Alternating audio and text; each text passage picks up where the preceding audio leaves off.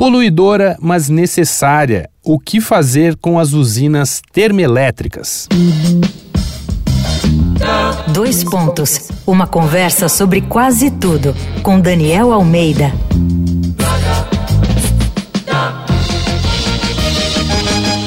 Nesse episódio da série A Ferro e Fogo aqui do Dois Pontos, a gente fala do lado negativo do fogo, da combustão.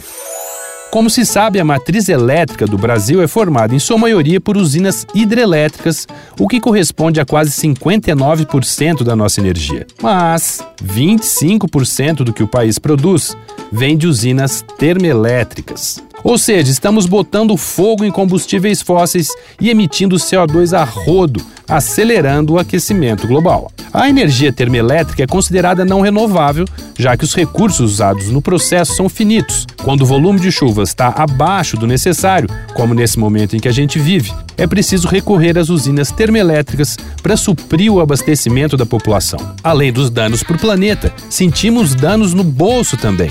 Nesses casos, as bandeiras tarifárias ficam vermelhas porque a energia gerada é mais cara do que nas hidrelétricas.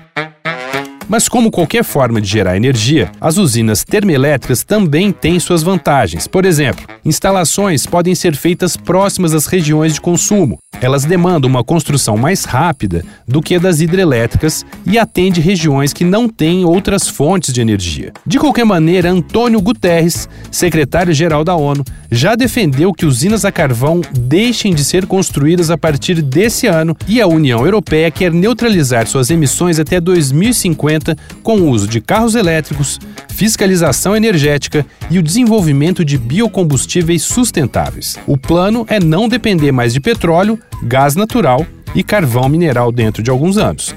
Já no Brasil, um projeto de lei sem previsão de ser votado quer proibir a circulação de veículos movidos por motor a combustão em 2040. Será? Comenta lá no arroba Danico Illustration e aproveita para dar uma olhada nas ilustrações que eu estou fazendo inspiradas na série A Ferro e Fogo. Eu sou Daniel Almeida, dois pontos. Até a próxima. Você ouviu Dois Pontos, uma conversa sobre quase tudo com Daniel Almeida.